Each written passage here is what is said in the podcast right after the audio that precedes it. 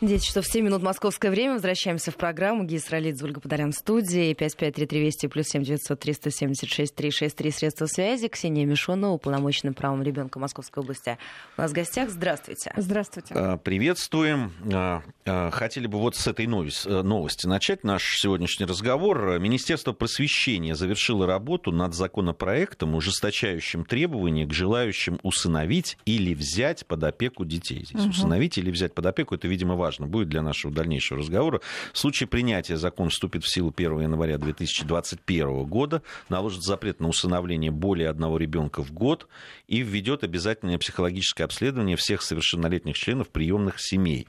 При этом по решению Конституционного суда будет снят жесткий запрет на усыновление детей ВИЧ-инфицированных. А, здесь, ну, надо, что это законопроект, который Министерство просвещения только разработало, да. оно должно будет пройти еще там слушание. Слушание, правки внесут. И речь о 2021 годе как минимум. Да, и, э, но, но здесь есть какие-то принципиальные вещи, которые, Ксения, с вами хотелось бы обсудить. Значит, э, ужесточение требований, вот как вы вообще относитесь к ужесточению требований к желающим усыновить или взять под опеку детей? Ну, э, сама фраза звучит, конечно, ужесточающе. И ее всегда, вот когда э, в любом проекте закона вы встречаете вот такую фразу ужесточить требования, особенно что касается приемных семей, то, конечно, приемные семьи и люди, которые думают про опеку, про усыновление, они встречают это все в штыке. Мы э, на самом деле тоже принимали участие и в этом э, в разработке этого законопроекта вместе с Министерством образования, я имею в виду уполномоченных, Институт уполномоченных по правам ребенка в Российской Федерации. У нас был круглый стол с приемными семьями и с замещающими семьями семьями и усыновителями. Понятно, что очень много вопросов сейчас, э, будем так говорить, ко, всем, ко, ко всей структуре, да, вот э, взять ребенка под опеку или усыновить. Но я бы, в общем, эту фразу, конечно, убрала, но это, я думаю, трактуют э, журналисты, потому что все, что дальше вы прочитали, ну, нормальное, собственно говоря, я совсем согласна. Вопрос вот усыновить не чаще... Усыновление не более одного ребенка в год. Но опять же таки, если журналисты ничего не напутали, если они не, не перепутали опеку и усыновление, и иногда журналистам кажется, что это одно и то же, это совсем не одно и то же, ну хорошо, у нас, в принципе, не так часто люди усыновляют детей. В основном сейчас, так как развивается институт приемных семей, замещающих семей, в основном люди стараются брать под опеку ребенка. Усыновляют только ну, 100% младенцев. Вот когда берут совсем малыша, а, отказника, тогда идут на усыновление. Ну, как раз, чтобы сделать ну, такую историю чистую. Но здесь есть и пояснение о том, что не, бо, э, не более одного ребенка в год, за исключением усыновления братьев и сестер, ну, да, такое да. ограничение должно способствовать успешной адаптации ребенка в семье и позволить снизить риски возврата детей в детдома. Ну, опять же, так говорю, установить это сложный процесс. Это надо пройти, это гораздо сложнее, чем а, взять под опеку ребенка, потому что усыновление это уже все акт такой, который утверждает суд. Ты должен пройти через суд. И суд должен решить, можешь ты усыновить ребенка или нет. Поэтому, ну, не, не, не реже одного раза в год, ну, хорошо. Ну, да. Что касается ВИЧ, ну, тоже ситуация понятна, потому что распространение ВИЧ, вы знаете, в стране очень большое, и конечно, ограничивать в правах таких людей, ну, тоже... Тем более детишек, да. Тем более детишек нет смысла. А, по поводу а, психологического обследования а, всех совершеннолетних членов приемных семей. Вот это очень важный аспект, и мы его, кстати, тоже лоббировали, добивались этого, и с нами, конечно, не все приемные семьи соглашались, но мы считаем это правильно, особенно в той части, когда мама живет с мужем. А, да, и, или э, бывает гражданский муж, и, или бывают э, дедушки, бабушки, или еще кто-то, э, и бывают братья, сестры уже такие взрослые. И а, с одной стороны, мама может оформить опеку на себя, но ребенок будет общаться и с другими членами семьи. А, вот эту, ну, как бы поправку в этот закон побудили ввести эм, случаи, которые ну, были и на слуху, и, в общем, они всегда привлекают внимание, когда именно сожители родителей позволяют себе жестокое обращение с такими детьми. То есть он вроде как не приемный папа, но живет с приемной мамой, например. Да? И, ну, бывает и наоборот, когда там отец есть, и у него приходит женщина, которая тоже как-то так. Поэтому для нас важно, чтобы ребенок, э, чтобы не было сюрпризов вот такого рода. Нам, для нас важно, чтобы мы понимали, если ребенок уходит в семью, что там все достаточно адекватные, и нет вот этой скрытой агрессии, и ребенок не пострадает. И, и если не от э, родного приема приемного родителя, то хотя бы от, от, ну, от тех, кто живет рядом. А, вчера наблюдал вот такую а, сцену. А, хочу поделиться и узнать мнение уполномоченного по правам детей. Вот, я из Прям своего подъезда... Да, а там есть чему насторожиться, на самом деле. Потому что я вчера вышел из подъезда и вижу такую душещипательную довольно зрелище, когда девочка, ну, ей от силы полтора года где-то, она э, фактически ну, на проезжей части во дворе, так угу, скажем, да, одна. Да. Одна. Вокруг никого нет. Машины ездят довольно часто да. и довольно быстро. Э, потом я обнаружил мамашу где-то ну, в метрах в 60 она стояла, э, чего-то там копалась в своем телефоне. Потом, значит, увидела э, через какое-то время, это я вот вышел, я и обнаружил эту девочку. Потом начал долго искать, значит, где мамаша. Угу. Увидел ее где-то там за поворотом. И здесь она, она напряглась. И здесь она увидела, что да, ей дочки нет. Да. Значит, прибежала, сказала ей, ай-яй-яй, зачем же ты уходишь, там и так далее. И так получилось, что ровно через 5 минут я наблюдал эту же мамашу с этой этой же дочкой уже в магазине где а, теперь мамаша увлеклась а, выбором продуктов. И Э, картофель, который она угу. выбирала, волновал ее гораздо больше, чем ребенок, который в это время, там, его работники магазина уже из холодильника вытаскивали. Но живой, маленький, замечательный ребенок, который, угу. понятно, везде лезет, везде ему интересно и так далее. В конце концов, там э, ребенок оказался в другом зале, э, стал плакать, потому что не увидел мамы, не, не обнаружил. Да. Уже пришлось эту мамашу чуть ли не за руку там подвести к ребенку для того, чтобы это что вообще? Вот мы, э, когда встречались в прошлый раз, и сейчас, э, там, когда я посмотрел статистику, да, то там э, опять у нас то дети выпадают из закона, хотя... Вчера буквально. Да, вчера это произошло. То, значит, петарды и эти вот сейчас новогодние это истории. Это безответственное родительство, так называемое. Вот безответственное родительство. При этом, э, ну, можно, конечно, обвинить всех, что нас никто не учит, по большому счету, быть родителями. Ну, можно предположить, что вот эта женщина выросла, видимо, в такой же ситуации, когда о ней мало кто заботился, и она не наблюдала вот этого. Вот это вот есть беспокойные родители, очень беспокойные крайности, а есть совершенно, ну, спокойные. Беспечные абсолютно. Беспечные абсолютно. Очень хорошее слово. Правильно, Ольга. Беспечное родительство. И э, именно поэтому мы имеем статистику, которую вот э, сейчас э, каждую неделю я получаю итоговую, каждый день я получаю. Ну вот за, кстати, надо отдать должное, у нас все-таки родители, видимо, стали более осознанными, или мы видим хорошую профилактическую работу, везде говорим про это. У нас за новогодние праздники ну, случилось в два раза меньше происшествий, чем с детьми, я имею в виду, чем э, в прошлом году. 18 всего лишь. Ну, у нас большая область, у нас много детей, и, соответственно, ну, с другой стороны, вчера, вот я говорю, ребенок выпал, двухлетний э, малыш выпал в мороз из окна. При этом мама находилась в соседней комнате. Двухлетний малыш с пятого этажа. Он облокотился на сетку, на москитную, при этом окно было открыто. Он играл один в комнате. Ничего не понимаю. Вообще ничего не понимаю, как это могло произойти. Хорошо, малыш, э, несмотря на высоту, пятый этаж, э, остался жив. Понятно, получил э, ну, ранение, травмы. И сейчас еще будем долго-долго его восстанавливать. А, а, а что с этим делать?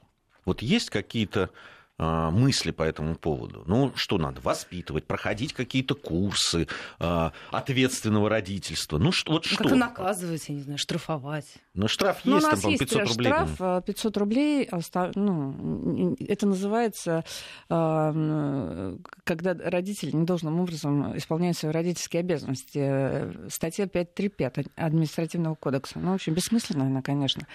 Что делать? Ну, здесь, э, если честно, ну, это каждый раз этот вопрос э, мы задаем, что делать, когда вот э, у нас приходит э, оперативная сводка. Но есть же сезонные вещи. Есть вот новогодние праздники, есть летний сезон да, там, и так далее. Да, да, там... да, есть. Но есть и э, повседневная история, когда дети получают бытовые травмы круглый год дома, когда родители не, не, не прячут таблетки, да, ну вот недавний случай в Москве мальчик, да, выпил таблетку дедушки и тоже умер, ну, потому что дедушка не уследил, мама не уследила, все были дома, никто не уследил.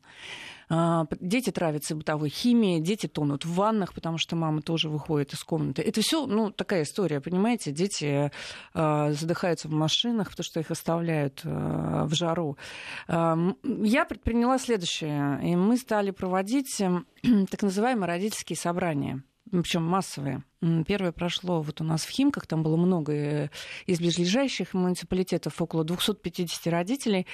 А, немножко тяжеловатый формат, но я видела, что взгляд на вещи обычно меняется, особенно после того, как а, представители подмосковного ГИБДД показывали ролики, как дети гибнут непристегнутыми. При этом в машине а, после аварии обнаруживается, что родители пристегнуты, потому что боятся штрафов, а дети не пристегнуты да, и дети в основном гибнут, в основном гибнут, когда родители выезжают на встречную полосу, совершают, собственно говоря, нарушение ПДД, совершают обгоны в неположенных местах, не справляются с управлением и гибнут дети.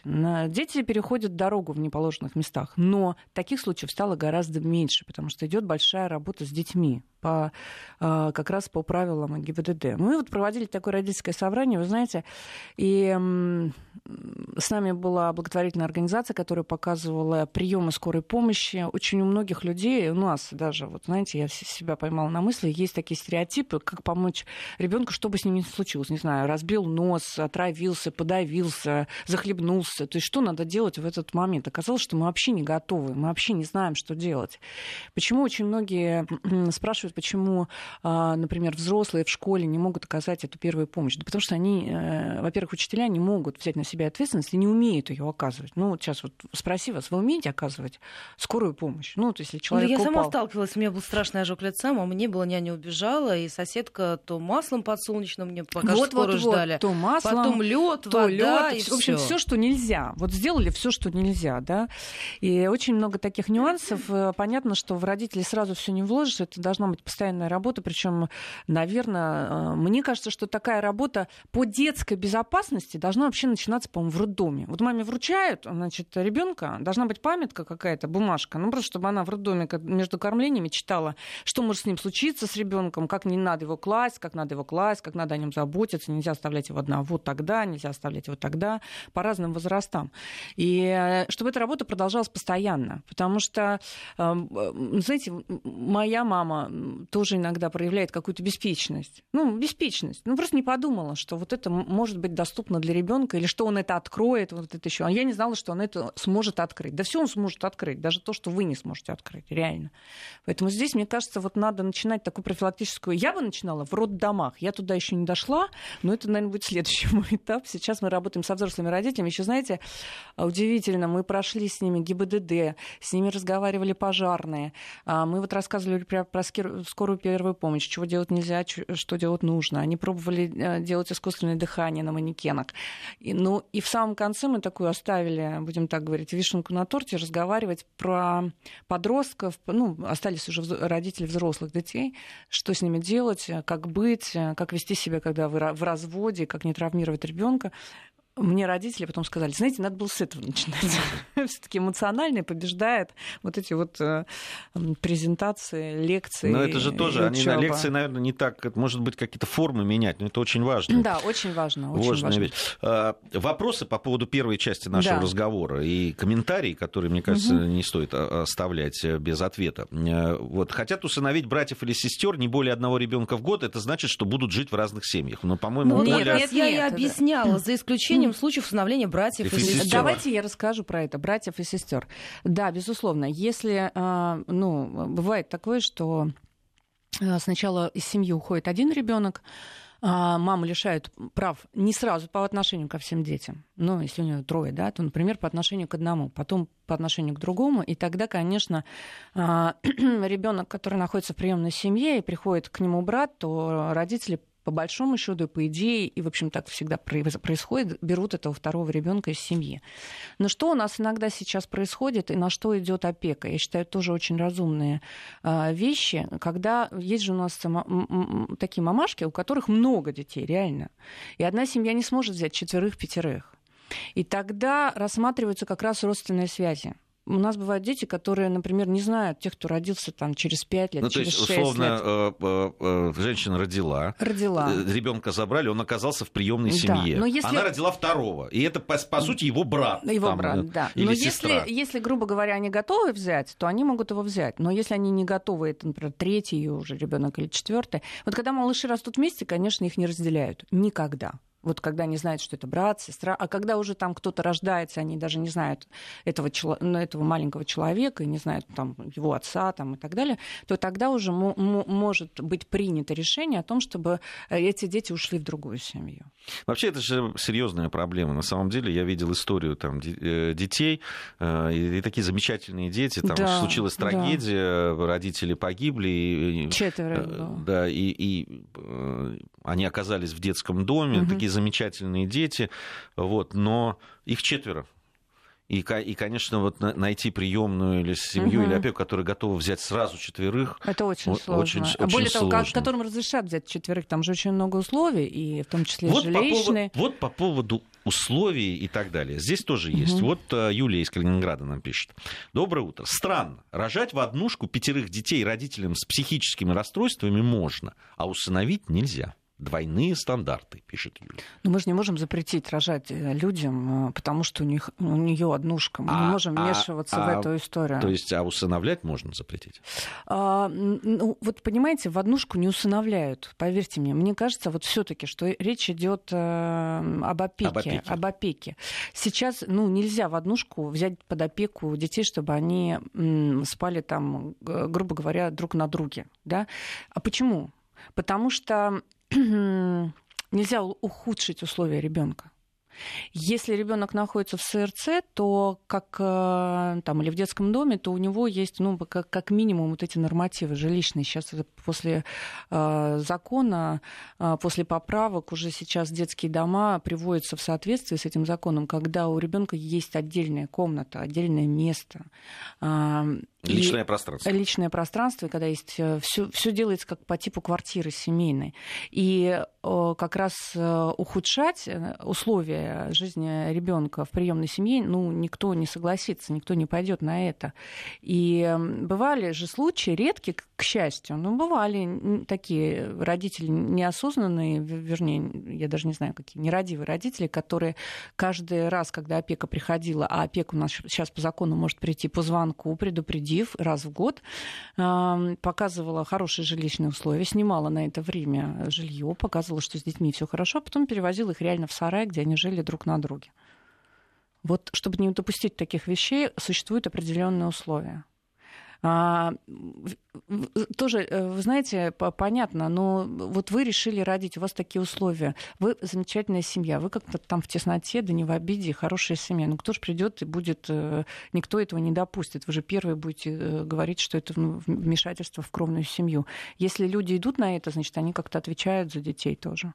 Еще один вопрос. Есть ли практика, когда мать, лишенная родительских прав, дети в приемной семье, но матери угу. разрешено приходить и общаться с родными детьми? Это все очень индивидуально, то есть э, это на рассмотрение опекунов. Это если опекуны дадут согласие, потому что если она лишена прав, значит, она не имеет права общаться с этими детьми да, и с этим ребенком. Но если опекуны считают, что это будет правильно для ребенка, то они могут пойти на это, согласиться на это. Ну а так, э, конечно. Здесь же нет. есть различные формы, да, там есть лишенные прав э, а родители, есть ограниченные, есть права. ограниченные да. в правах, есть когда родители, попав в сложное положение, в тяжелое, а, они пишут, могут отдать, да, в тот же СРЦ да. ребенка, не отказываясь от него, да, да и тогда угу. они могут его абсолютно спокойно. Да, навещать Здесь, здесь вопрос другой. Вот очень часто, насколько я знаю, бывает ситуация, когда вот э, такие а, а, мамы, допустим, написали или родители написали, угу. попав в тяжелое положение, написали а, заявление, ребенка взяли в СРЦ, и годами, годами. после этого Нет мамаши, нет папаши не появляются. Причем таких При очень этом ребенка много даже родителей. нельзя отдать в семью. Опеку, в семью опекунам, понимаешь? Он приговорен своими родителями да, к тому, что он жить должен в там... Дет... В социальном учреждении. социальном учреждении. Потому что они не приходят, не навещают. Не, но э, годами это, конечно, так э, мы, мы всегда утрируем. Нет, если все таки э, мама как раз не проявляет интереса, то у органов опеки есть полное право выйти на ограничение ее сначала родительских прав и даже на лишение. Если вот она так уже там в течение Но- нескольких лет не приходит. Но Ну, это, конечно, это же жизнь ребенка. Да, это жизнь ребенка. Да. И, и чем он старше становится, тем меньше шансов ему попасть э, в семью. в семью. Потому что дети, ну, подростки уже зачастую отказываются уходить в семьи. Им, конечно, уже не хочется привыкать к чему-то новому. Идет такой период взросления, самый трудный период подростковый. Конечно, им не хочется никого терпеть, чьи-то а, требования, и они в основном остаются как раз в этих СРЦ и детских домах. Да, это в основном малыши. Это вот удивительно, это был... Так, знаешь, есть же стереотипы, что все дети, которые находятся в детском доме, они хотят попасть там, в приемную Мгм, семью да, или в- да. к опекунам и так далее. И когда я вот оказался впервые в таких подобных заведениях, я столкнулся с тем, что... э, И разговаривал уже, а там, ну, такие взрослые, довольно уже, ну, Ну, даже не да? дети, да, там, ну, 15, Ну, 14, да. 15, 16 лет. Они говорят, ну, я говорю, ну, наверное, хочется в семью. Они говорят, нет, Нет, а уже я не хочу. хочется. да. Очень многие из них э, прошли через то, что их возвращали. Мгм. Ну, то есть а их брала семья, и вот это тоже, ви- это тоже, на мой взгляд, да, очень серьезная проблема, вот эти возвраты. Да, это проблема. Но с ней тоже пытаются работать на всех уровнях. Э, Это сейчас э, создаются по всей стране э, специальные службы, которые сопровождают, сопровождающие службы, которые сопровождают приемные семьи, замещающие семьи, которые помогают работать в трудной ситуации, которые помогают налаживать отношения. Особенно, когда бер- берут ребенка в опеку еще маленького, а он потом вырастает и уже начинает что-то такое проявлять, с чем не могут справиться приемные родители. Но, вы знаете, все равно здесь такая история. Вот э, взяли, вернули, взяли, вернули. Здесь э, тоже нужна какая-то ответственность, чтобы у родителей была. Здесь с этим тоже надо работать. Потому что сейчас пока что они не несут А насколько это ответственности. сложная процедура вернуть? Да нисколько. Просто приходишь и пишешь заявление, что все, я больше не хочу быть опекуном. Усыновление, ну, трудно отменить. Это через суд. А вот опеку можно отменить в один день при желании. Здесь э, э, есть еще у нас э, тут соображение по поводу того, что кому должны принадлежать все ну, органы опеки, кому должны быть подчинены Мгм. государству или э, напрямую, да, федеральному имеется в виду, или муниципалитетам. На мой взгляд, это тоже интересный вопрос, который э, стоит будет нам обсудить уже в следующей части, наверное, нашей программы.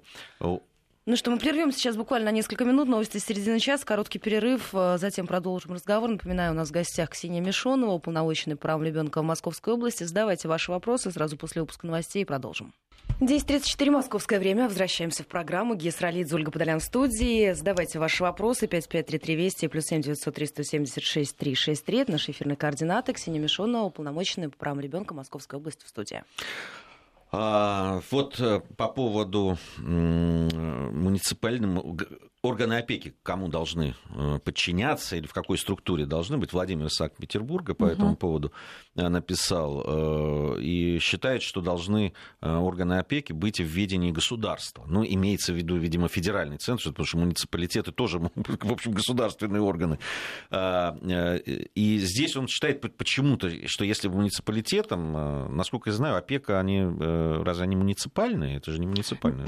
Нет, но опека, вот, например, в Московской области, она вся подчиняется областному э, правительству Московской области, э, Министерству образования. А, э, Значит, вот очень много от, от, отобраний, как пишет Мгм. Владимир, значит, и отказов в усыновлении и опеке. 2017 год, вспомнил Владимир, случай в Красногорском роддоме, когда отказывались отдать ребенка незрячей матери, а в Питере пытались отобрать ребенка у незрячей женщины, преподавателя вуза с 20-летним стажем. Ну, очень много это два. Вот на всю страну, если вы вспомнили, это два. А, И не все так было однозначно, как вы говорите. Там э, они не собирались отобрать э, у незрячей матери в Красногорске. Там была другая история. Там опека просто, наверное, где-то перебдила, но она хотела убедиться, что у ребенка будет достаточный уход. Согласитесь, ребенку нужно все очень. Внимание нужно, и чтобы, ну, в общем... э, Ну и в том том, чтобы безопасности, безопасности он, говорили, он был, да. И, собственно говоря, там история была такая, что там должна была подтвердить и бабушка свое желание помогать семье, и папа, и, ну, в общем, все. Поэтому... Ну, мне кажется, иногда это делается Здесь... просто не очень корректно. Вот э, э, есть история, так же, как вот с этой формулировкой угу. про ужесточение, ужесточение требований. Да, ну, мне вот... кажется, вот вы знаете, министерство так не говорит. Вот она, когда делает закон, она не, вы, не выносит это в пресс-релиз, что мы разработали законопроект об ужесточении мер. Я думаю, что это все-таки журналистские, извините меня, ребят, наши журналистские формулировки. Может быть, надо будет проверить. Привлечение внимания. Просят рассказать о статистике по детским домам за последние годы. Растет или падает число содержащихся детей в таких домах? Ну, наверное, в Московской области. Ну, в Московской есть. области. У нас э, э, детей-сирот, э, детей, оставшихся без попечения родителей, если я сейчас, ну, просто сейчас уже Новый год наступил, ну, по прошлому году 25 470 детей. Из них в детских домах, в детских домах, это мы говорим про детей-сирот, находится около 900 человек. Все остальные находятся в приемной, в семьях, замещающих семьях той или иной тех или иных видах опеки и усыновлены. То есть это большой очень ну, большой результат, я считаю, это такая большая победа. 25 900 детей. Это что касается Московской области. Но у нас другая история, у нас СРЦ, социально-реабилитационные центры. Я вот, э, к сожалению или к счастью, пока не пришла на эту должность, не знала, чем это отличается от детских домов, теперь я знаю. СРЦ забиты детьми, детьми из неблагополучных семей. И, э, они как туда попадают? Они попадают э, туда по сигналу и по решению органов опеки ну, собственно говоря, э, не, здесь такое взаимная, взаимная история. Бывает, дети остались без попечения родителей, ну, родители бросили их, да, ну, фактически. Там у нас был случай, двое детей остались без родителей, они пошли пьянствовать на три дня, дети от голода уже вышли на балкон, и их тогда заметили э, соседи. И тогда дети попадают в сердце, начинается работа с родителями, либо, когда есть сигнал от э, друзей, знакомых, соседей, приходит опека и выявляет ребенка, ну, вот оказавшихся в трудной жизненной ситуации, в опасной ситуации, тогда разговаривают с родителями и временно помещают ребенка в социальный реабилитационный центр а с согласия родителей. А сами родители приходят? Вот, а, в, ну, вот у нас, к сожалению, большинство родителей не исполняют должным образом свои обязанности не приходят детишек навещать. Очень много детей, которые находятся в СРЦ без опеки собственных родителей, вот если можно так сказать. Это проблема. А, потому что дети из благополучных семей туда не попадают. Они попадают э, из неблагополучия, так называемое. Кстати, про благополучие и ну, неблагополучие вот, вот, тоже вот это, надо да, поговорить. Это же, это же термин, Мне кажется, еще. вот в этом году, кстати, это будет год, когда мы будем определять, что такое благополучная семья. Ну, понимаете, вот у меня, например, да, происшествие. Ребенок ушел из дома, девочка ушла из дома или э, там ребенок травмировался на железной дороге, или что-то еще случилось, и в основном пишут семья благополучная. Подождите, если у вас а, попытка суицида, если у вас э, ребенок уходит из дома, почему вы говорите о благополучии семьи? Это в смысле мама, папа, я, они на месте, но в основном это так, э, семьи, когда либо а мама, либо нет папа. никаких четких на сегодняшний благополучие, день? ну сейчас вот оно, знаете, оно, во-первых, очень размыто. Неблагополучие для нас что? Это вот ужасные картинки, которые я выкладываю в интернет, когда там ну, грязь, а, антисанитария, пьянство, загулы, наркомания, и дети сами по себе. И дети не кормленные, не одетые по погоде и так далее, и так далее. Вот это вот прям, ну, явное неблагополучие, когда все заходят и понимают, что если вы сейчас ребенка оставите, вы, ни, никто не дает гарантии, что он переживет эту ночь, или он, а, это все пройдет без последствий для него. Это так называемое благополучие, неблагополучие. Но вот вопрос благополучия, когда ребенок, а, уходит из дома, или что-то еще случается, или он в интернете и тоже его там где-то замечают в каких-то соцсетях, то тут вопрос тоже, а что такое благополучие? Когда мама работает, папа работает, но у них нет никаких родительско-детских отношений, вот это тоже вариант уже для ну, нас да, неблагополучия. Иногда благополучие определяется только там э, финансовым статусом, ну, да, там э, э, семьи. Ну что пишут оперативники? Значит, воспитывается мамой, но учете не состоял, у ребенка есть все для занятий, учебы и, значит, продукты в холодильнике. Ну вот ну вот, они зашли, посмотрели, что да, несчастный случай случился с ребенком, но при этом все вроде благополучно. Для мира, для жизни, для государства, для соседей, для всех. Никаких претензий нет, но вот такая история. Еще у нас вопрос. У меня трое детей. Снимаю э, однокомнатную квартиру за 9 тысяч плюс коммуналка. Какую угу. компенсацию от государства я могу получить? Компенсацию за что?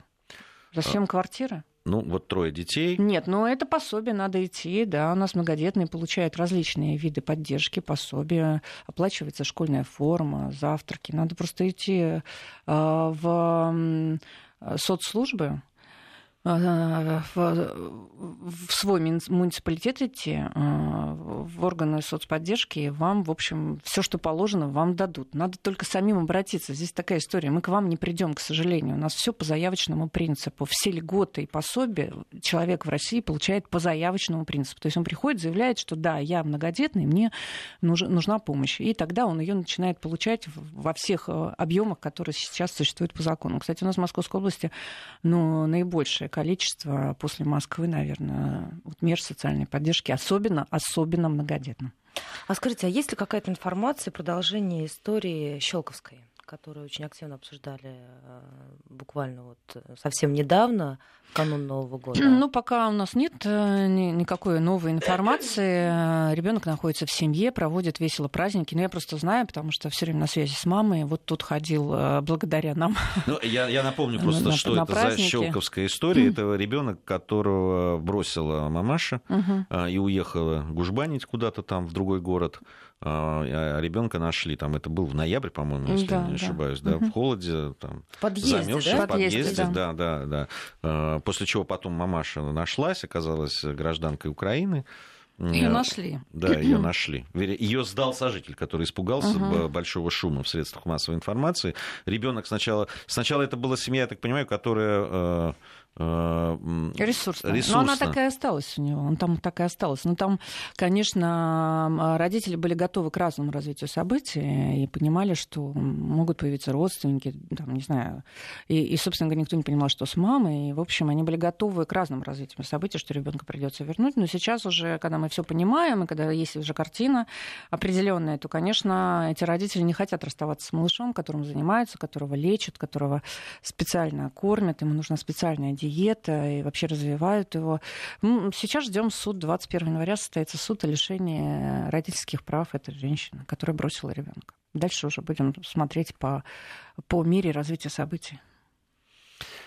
А вот э, замечательный вопрос. Александр из Красногорска, кстати, прислал. Uh-huh. Ваша зона ответственности, Ксения. А, Ребенок выше этажом шумит. Шумит. Орет, угу. бегает, все роняет на пол. Ровно до 24.00 это угу. все происходит. Угу. Пока только просил консьержа поговорить с его родителями о том, что их ребенок мешает нашим заснуть. Своих мы укладываем 21-21.30. Как с ними правильно и официально бороться?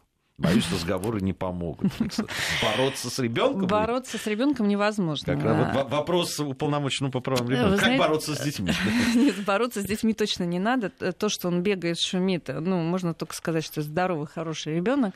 Конечно, то, что родители его не могут уложить вовремя. до 12 да. вовремя, это, но это тоже не преступление. К сожалению, у нас многие родители, мы буквально, вот я ездила к друзьям, и у них тоже девочки, они тоже жалуются, что до половины первой нельзя утолкать спать.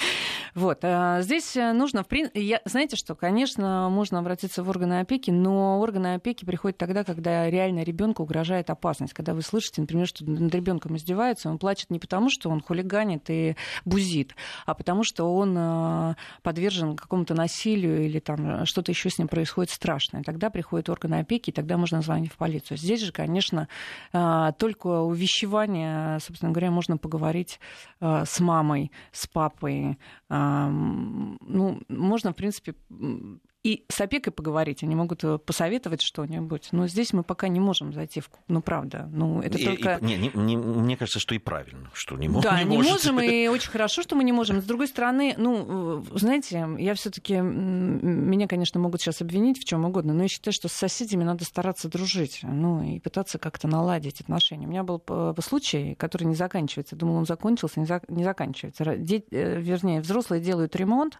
долго, внизу живет девочка маленькая, Мама пожаловалась, что они делают ремонт, штробят стены, девочка плачет, психует, э, писается, все плохо, все ужасно. Значит, я позвонила этим соседям, поговорила с ними так и так, но у них детей нет, им трудно это понять.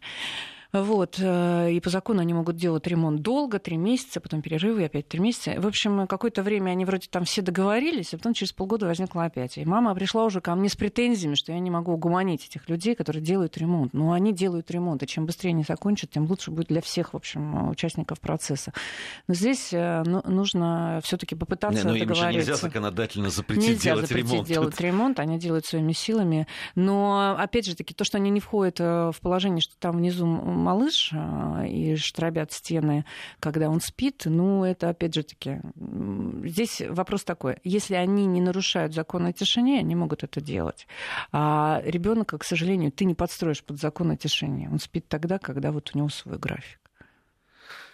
Еще один вопрос. Кого преимущество, спрашивают из Москвы, у родственников без условий или у посторонних с, условием, с условиями помогать ли государство бедным родственникам в создании условий, если их нет? В основном государство не помогает создавать условия, если их нет. Ну, если родственники, например, старые, и у них нет достаточно средств, скажем, да, чтобы поднять ребенка силы, если у него ну, многие факторы против, то, конечно же, выбор пойдет на семью, у которой есть эти условия. Еще был вопрос по поводу усыновления э, человека с инвалидностью пожизненной. Возможно ли это? Стать а. усыновителем? Ну, подож... Или опекуном. Вот был такое Подождите. сообщение. Не, не усыновить, а опекуном. Опекуном. Там, да. Опекуном, а, нет, вы можете, конечно, быть опекуном человека с инвалидностью.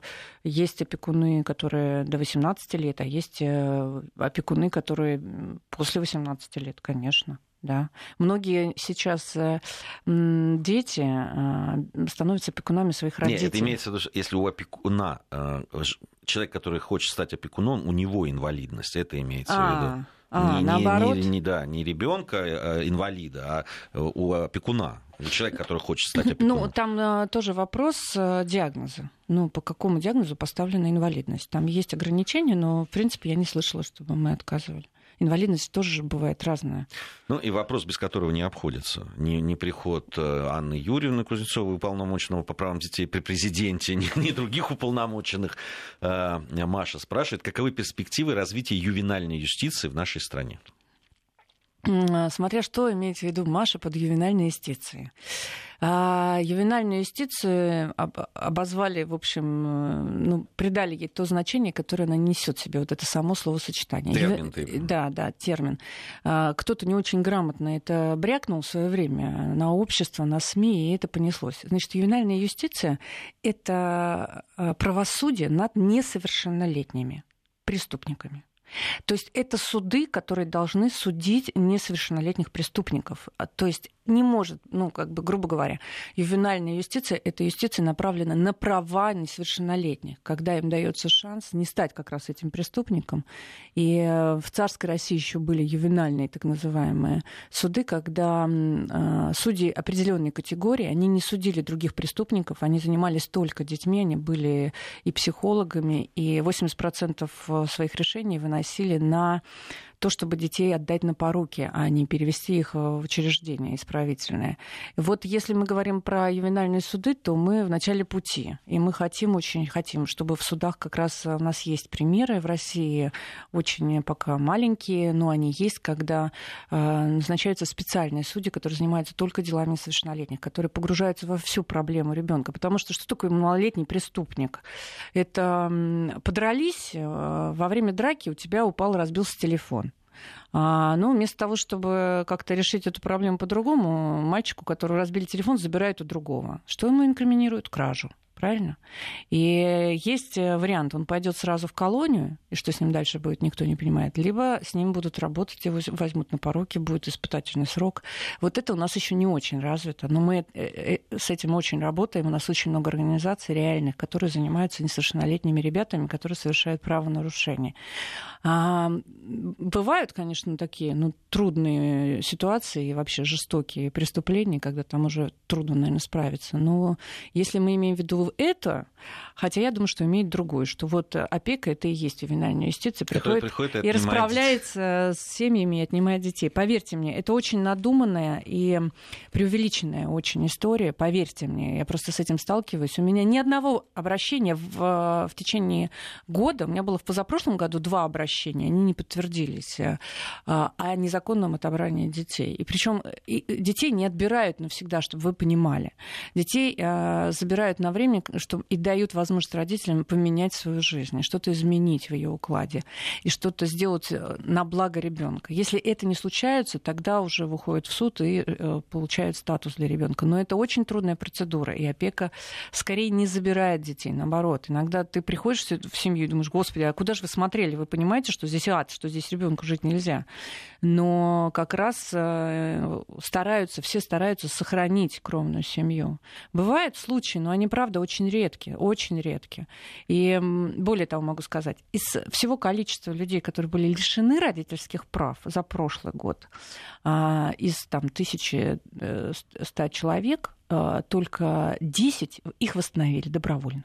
Ну, а это сложная процедура? Ну, сложная. Как сложная процедура? Нет, ты должен доказать, что ты не пьешь, не куришь, не наркоманишь, что ты работаешь, что ты готов содержать ребенка, что ты не совершаешь противоправные действия, и что у тебя уже ну, ты не можешь ничего навредить своему ребенку. Мне, мне кажется, вот еще одна важная вещь, э, ответа на которую я не нахожу. Э, у нас э, люди, которые берут да, опеку над детьми, да. они получают и над инвалидами, как это случается, и так далее они получают э, э, Зарплату от государства. Зарплату от государства, фактически, да. Да, за каждого ребенка. Если да. это ребенок с инвалидностью, то это, э, это, оплата выше. это оплата выше, да.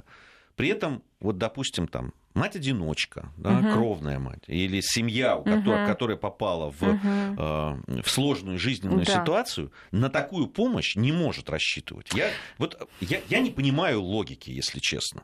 Но вот это, э, на самом деле, это вопрос у всех уполномоченных. Вот э, совсем недавно э, там у нас есть очень такой известный активист Саша Гизалов, рассказывал историю одной женщины в Ленинградской области. У нее много детей, дом сгорел, она одна их воспитывает. И понятно, что что опека в отсутствии дома просто забрала детей в СРЦ.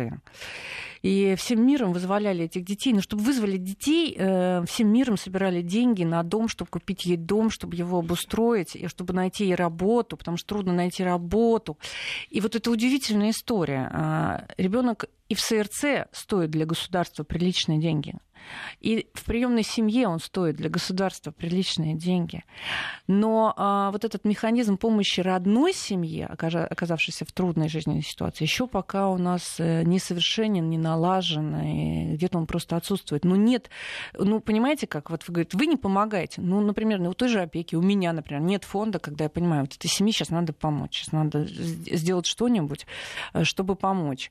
Ну, тяжелая ситуация бывает, надо как-то поддержать, как-то временно, хотя бы временно, чтобы ну, мама выкарабкалась из тяжелой ситуации. Но таких механизмов нет, таких э, бюджетных строк нет.